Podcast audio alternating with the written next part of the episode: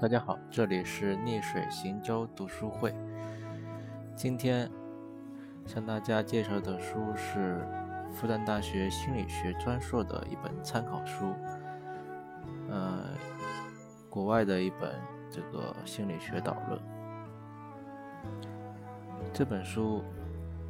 是我从去年就是2015年开始准备考研至今看的这本书，读过了2遍，但是还行吧。这本书是非常通俗易懂的，就是我因为里面的知识点太密集了，我也不能说我全部都读懂了，就算已经读过2遍。这本书的作者十分注意引导，因为是一本大学生的教材，十分注意引导我们学生用科学的方法来学习。在传书呢，都会把他这种学习方法的思路贯穿与始末，对初学者的指导作用很强。我可以这方面的这个内容的可能可以在以后的分享中进行进一步的梳理，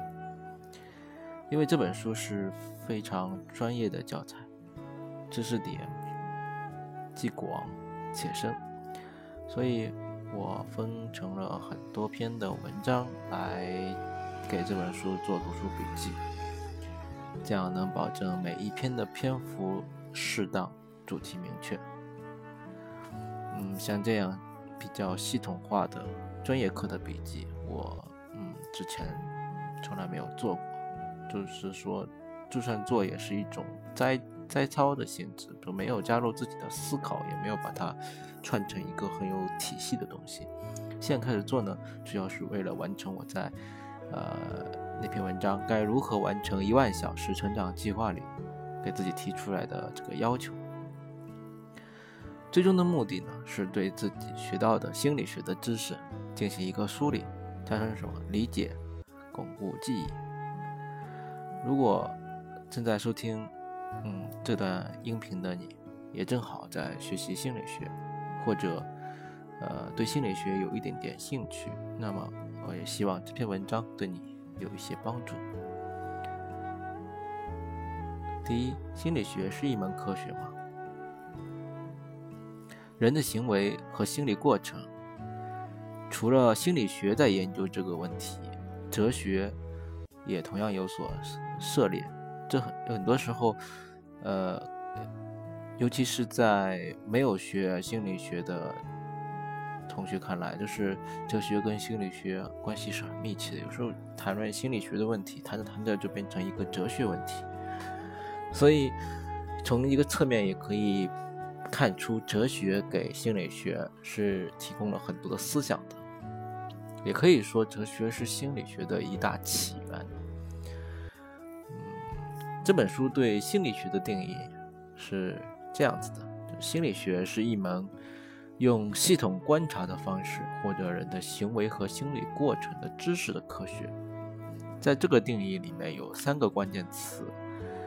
科学、行为还有心理过程。科学，心理学家们试图通过精心的有控制的一个观察来理解人，因此心理学的研究它会尽自己的全力向科学靠拢，依赖严谨的科学的观察方法来研究自己的学问。心理学的发端是冯特1879年创建的第一个心理学实验室作为标志的，诞生至今坚持采用精确的实验法进行研究，对研究结论要求能够被证实和证伪，要求接受信效度的检测，所以要求具有客观性和可靠性，因此让心理学也成为了一门科学。第2个关键词是行为，行为是心理学的研究对象，指的是人们外显的动作、表情等表现可以被直接的观察到。在心理学诞生之初，人们想用内省法来内省，就是反省的那个内省，内省法来分析意识的结构元素。但由于这样的方法不够精确，因此现代的心理学已经就是这个方法基本上摒弃不用了。当时呢，采用这个方法让心理学的科学性经常受到了质疑。比如行为主义学派分为鼻祖的巴甫洛夫，就是研究那个条件反射，就是那个六头野的狗啊，大家在生物学课上应该有学到过。巴甫洛夫当时从生理学转向心理学时，就曾写文章表达过这种两难的一个心境。在《改变心理学的41项研究》这本书上提到，从逻辑上讲，生理学家对生物行为的分析应该建立在更先进更精确的科学，也就是物理学和化学的基础上。但是如果试着走进心理科学，我们将把我们的上层建筑建立在这门并不精确的学科上。事实上，心理学是否是一门自然科学，或者说是否可以被看作一门科学，仍然是一个值得探讨的问题。这是巴甫洛夫这个著名的大科学家，他在自己专业研究领域转向的时候，表达的一种两难的心境吧。不过这种质疑声就随着巴甫洛夫的努力，随着华生、斯金纳为代表的行为主义心理学的崛起，渐渐消失了。行为主义主张对行为要运用精确的科学方法进行研究，这样就给心理学带来了第一次革命，让心理学真正成为一门科学。第三个关键词是心理过程。心理过程指的是内心的思想、情绪、情感、动机等等。顾名思义，这肯定是心理学的研究对象。但是在在行为主义兴盛的那段时间里面，心理过程的这个研究其实是停滞的，是不被重视的。与行为不同的是，心理过程就是没办法直接观察到的，有人把它比作是一个黑箱子，对吧？所以曾经有一段时间，就是行为主义就把心理过程排除出了心理学的研究范围，直到后来，这个信息检测理论啊，认知心理学，就是以信息加工理论为基础的认知心理学的这个崛起，带来第二次革命啊，再重新把心理过程加入到心理学的研究范围。所谓知人知面不知心，人心隔肚皮，对心理过程的研究也是非常困难的。刘慈欣，就是我们说的大刘，在《三体》里面写的这个对付三体人的面壁计划，就是利用了心理过程无法被直接观察的特点。心理过程是不外显的，是主观的，科学家们是如何对其做客观的观察呢？用认知心理学的办法来看，就是给各种难以定义的心理过程下一个个明确的操作定义，同时创造出反义实心法等全新的研究范式终于使得心理过程的研究重回心理学。这篇文章的第二部分，我要讲一下就是大众对心理学的一个误解，这都是我自己在学习时自己的一些误解，也包括看很多书上了解到看很多文章新闻里了解到大家对这个心理学的误解，包括在生活中碰到这个熟悉的朋友聊起这个话题的时候，他们的一些这个错误的想法。误解一是心理学就等于读心术，比如我就曾误认为心理学家们都是一群能看透人的心理的人，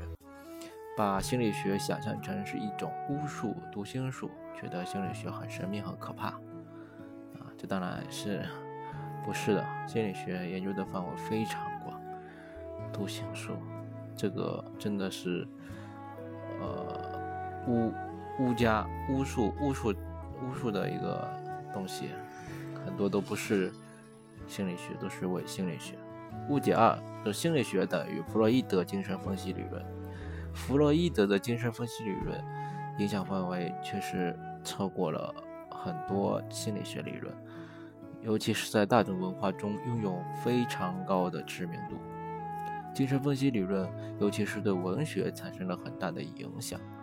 比如影视剧中经常出现的恋母情节、内心的善恶对抗等等。弗洛伊德之名如雷贯耳，大家仿佛谈起心理学只知道一个弗洛伊德，仿佛心理学就等于弗洛伊德。但在现代心理学看来，精神分析学派的大多数理论，包括无意识冰山理论、自我、本我、超我理论、性的本能、死亡本能理论、心理发展阶段理论等，都还找不到证据支持。很少有现代心理学家能够接受整个精神分析理论的观点，精神分析理论已不是心理学的主流。误解三是心理学等于精神病学。我的本科专业是新闻传播，记得快毕业的时候，在图书馆翻看《心理学与生活》，同学们看到了，经过来嘲笑我说：“你是不是心理有问题啊？怎么看这种书？”可能大家受影视剧的影响，很多人认为心理学家就是那些研究变态心理或者精神病的，这显然也是以偏概全的。在这本书中，开篇就说，读心理学的大一学生第一次翻开心理学教材，常常怀疑自己是不是选错了专业。为什么书里要讲大脑的结构，要讨论三原色理论呢？为什么会有狗分泌唾液的图片呢？让他们期待的那些关于变态心理的知识，为什么迟迟没有出现？当然，对异常心理的研究是心理学研究的范围，但是心理学研究的一个分支，而且是研究的这个科学性比较薄弱的一个分支。在心理学中，和精神病学相近的要算应用领域的临床心理学和咨询心理学，但就算是这些相近的专业，和精神病学也是有明显区别的。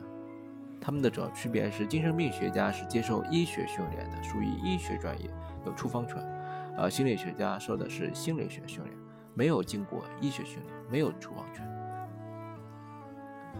第三部分内容是我要讲的是心理学到底是什么呢？就是心理学的实质，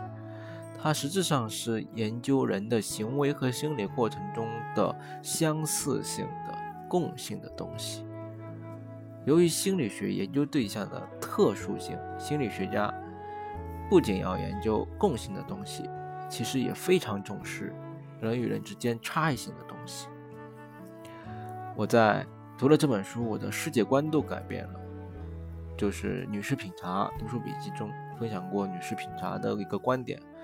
就是说要用概率的观点看世界。大家有兴趣的话，可以翻我前面的这个音频啊，听一听，或者关注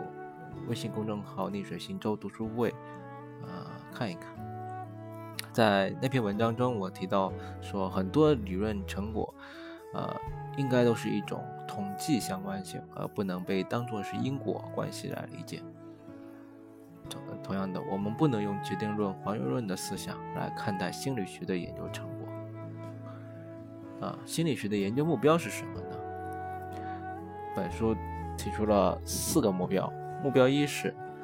描述心理现象，这是所有科学都要做的，把观察到的研究对象的内容描述出来。目标二是预测人们未来的行为，就是运用观察总结的知识进行预测。目标三是理解和解释行为和心理过程是如何发生的，这一目标就是要从感性知识上升到理论建构来解释现象。目标四是影响人的行为，这个层面就要从理论到实践了。达到这一步，也才认为心理学研究产生了实际的意义。心理学的研究主题是什么？前面我讲到过变态心理，说这只是心理学研究的一个分支，心理学的研究主题非常广，涉及意识的功能、感觉、知觉、学习、记忆、思维、语音、智力、情绪、压力、健康、变态等。心理学的细分专业很多，在基础研究领域里面，心理学的任务是研究情绪、思维、学习、偏见、性别认同等方面的心理过程。细分的专业有生物心理学、感觉与知觉、学习与记忆、认知、发展心理学、动机与情绪、人格、社会心理学、社会文化心理学。在应用研究领域，心理学的任务是运用基础心理学家的研究获得的知识，然后以及自己的应用方面研究获得的知识来解决和预防人的一些重要问题。主要的心理学专业有临床心理学、咨询心理学、教育与学校心理学、工业与组织心理学、健康心理学。心理学有哪些早期流派呢？一、结构主义。前面我们提到的冯特就是结构主义的开创者，这一流派主张要像化学家发现具体物质的元素一样，去研究确定意识的基本成分。他们使用的方法就是前文说到的内训法，这种方法要求训练被试不受情绪干扰的观察自己的意识内容。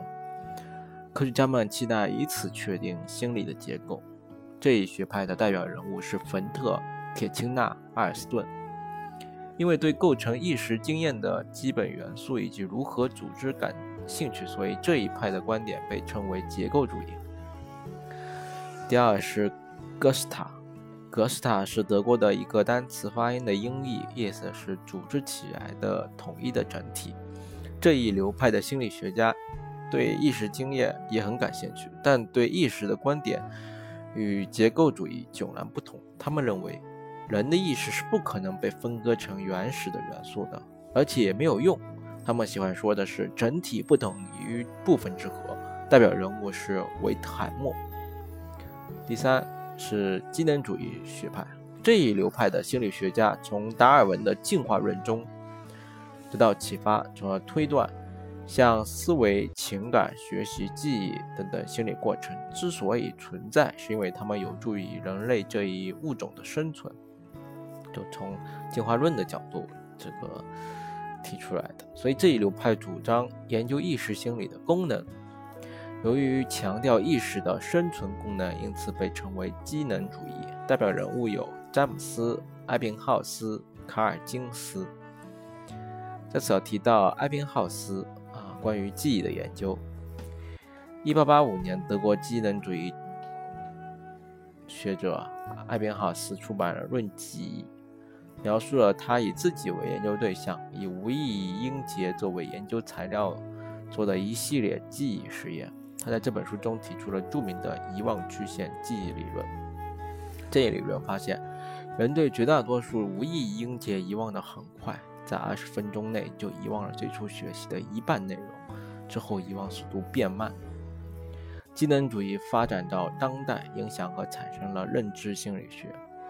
不过，认知心理学家不再谈论人的意识的功能，而是使用认知过程这个术语。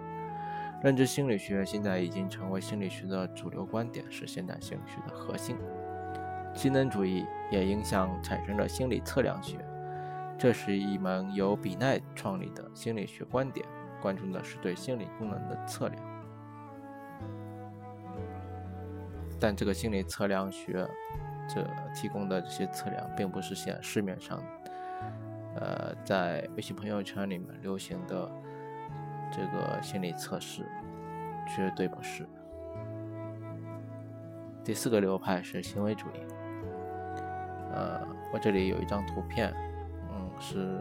巴甫洛夫做这个拿狗做研究对象做的条件反射实验这张图片如果大家现在能看得到的话通过微信公众号“逆水行舟读书会”关注后，打开这篇文章就能看到这张图片。那如果看到的话，相信肯定有印象，因为这就是我们在生物学课本上学过的这个事业。巴甫洛夫确认了这样一种简单的学习形式，叫经典条件作用。下面是经典条件作用的一张示意图。20世纪的美国，华生写了一本书叫《从一个行为主义者的观点看心理学》，就是提到了巴甫洛夫的条件反射实验。他认为人的最重要的行为也是可以通过这种经典条件作用习得的，因此创建了行为主义心理学流派。这个流派是心理学史上的第一次革命，它排除了对意识的研究，认为只有行为才可能被测量。这一流派研究成果丰富，并且因为强调用精确的科学方法来研究，第一次让心理学真正成为了一门科学。行为主义发展到当代，也逐渐赞同将行为的研究同认知的研究结合起来，成为一种更宽泛的行为主义形式。其中班图拉是这一形式的主要代言人，创立了社会学习理论。社会学习理论的观点认为，我们行为中的一些最为重要的方面是可以从社会中的他人那里学来的，这也是当今一种重要的理论观点。行为主义发展产生的另一个方向是神经科学，这一方向要探讨脑的结构在情绪推理、言语和其他心理过程中如何起作用。这一研究方向试图确定人的心理过程多大程度上受到遗传的影响，被认为是生物取向的研究。在改变心理学的40项研究中，也多次入选了这脑结构方面的实验。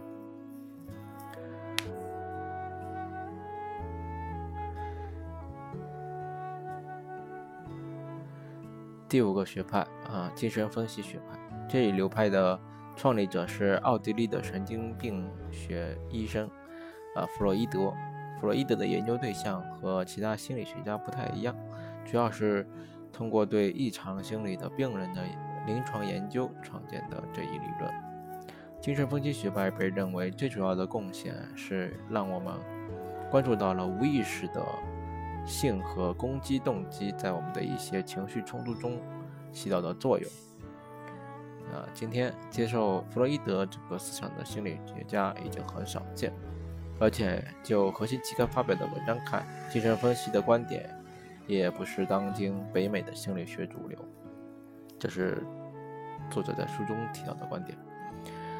第6个学派是人本主义，这一流派的心理学家也关注无意识心理在心理过程中的作用，认为无意识心理往往会阻挠人们做出好的决定的努力。现在很多畅销的书籍也会提到无意识，比如一本书提出了两个大脑的理论，还有一本叫《象与骑象人》，象是大象的象，象与骑大象的人，象与骑象人。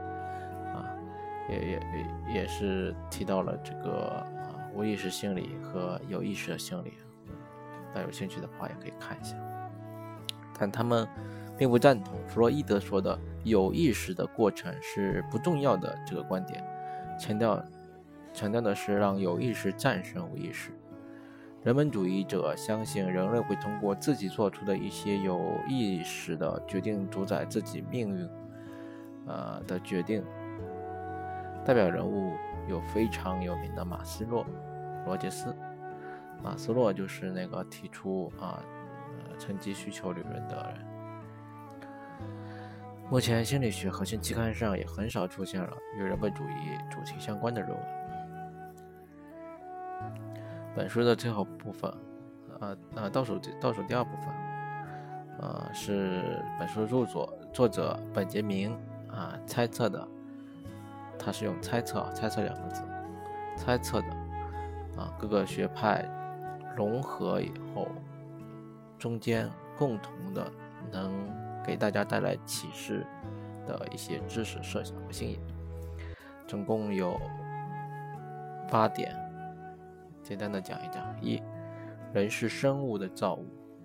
讲，强调的是遗传生物学的生物性的这个很大程度上的